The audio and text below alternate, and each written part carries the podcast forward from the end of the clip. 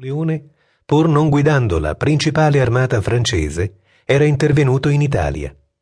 Un esercito di 95.000 uomini guidato dall'arciduca Carlo d'Asburgo-Teschen, 1771-1847, fratello dell'imperatore del Sacro Romano Impero Francesco II d'Asburgo-Lorena, 1768-1835 avrebbe attraversato l'Adige e, occupate le fortezze di Peschiera e Mantova, avrebbe occupato Milano.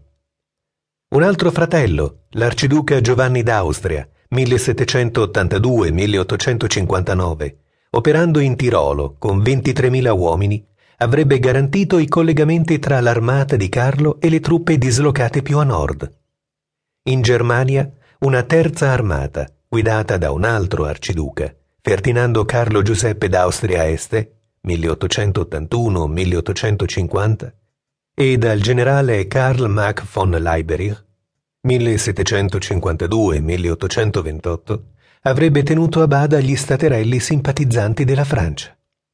Lo zar promise rinforzi che sarebbero giunti a ondate. Prima il generale Mikhail Ilarinovich Kutuzov, 1745-1813, con 35.000 soldati. Poi, poi Friedrich Wilhelm von Buxhouden, 1750-1811 con 40.000, avrebbero rinforzato i contingenti austriaci e marciato insieme in direzione di Strasburgo. Infine, Levin August von Benningsten, 1745-1826, con altri 20.000 uomini, avrebbe dovuto spingere la Prussia a entrare nella coalizione o al limite a restare neutrale. Erano previste altre operazioni secondarie in Pomerania, in Hannover e nel Regno di Napoli, in cui sarebbero state impiegate truppe austriache inglesi, svedesi e napoletane. I piani degli alleati si basavano su grossolani errori di calcolo. Innanzitutto per Napoleone, avendo concentrato il grosso delle truppe sulla Manica con l'intento di invadere l'Inghilterra, sarebbe risultato più semplice attaccare in Germania che in Italia. Nessuno aveva considerato che il calendario russo aveva dieci giorni di ritardo nei confronti di quello adottato dagli europei. Il 20 ottobre dei russi coincideva con il 30 degli austriaci. Inoltre, assegnando a Giovanni ben 23.000 uomini per il solo compito di tenere il Tirolo, si distoglievano molti uomini dai fronti principali. Infine, negli alti comandi alleati, regnava una confusione data dalla mancanza di chiarezza sui ruoli che ciascun attore avrebbe interpretato. Napoleone capì subito le intenzioni dei coalizzati.